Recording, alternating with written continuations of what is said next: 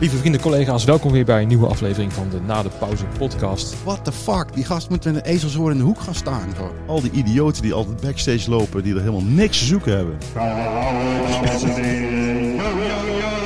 je moet wat, hè? Ja joh. Ik zit ook thuis. Ik moedig iedereen heel erg om nu ander werk te gaan doen. Maar daar ook gelijk weer mee te stoppen als het niet meer hoeft en we gewoon weer verder kunnen. Ze hebben niet alleen ons werk meegeno- eh, weggeha- weggehaald, maar ook ons hele zijn.